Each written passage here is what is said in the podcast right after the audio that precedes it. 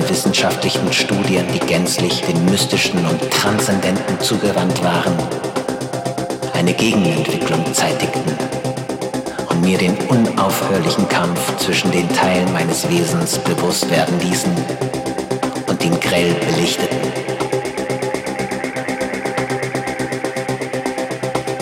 So näherte ich mich mit jedem Tag mehr und von beiden Seiten meiner Verständnismöglichkeiten aus, der moralischen und der intellektuellen, stetig jener Wahrheit, durch deren teilweise Entdeckung ich zu so schreckensvollem Schiffbruch verdammt war.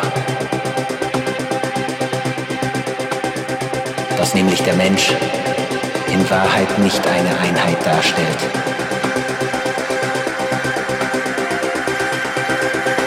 sondern eine Zweiheit.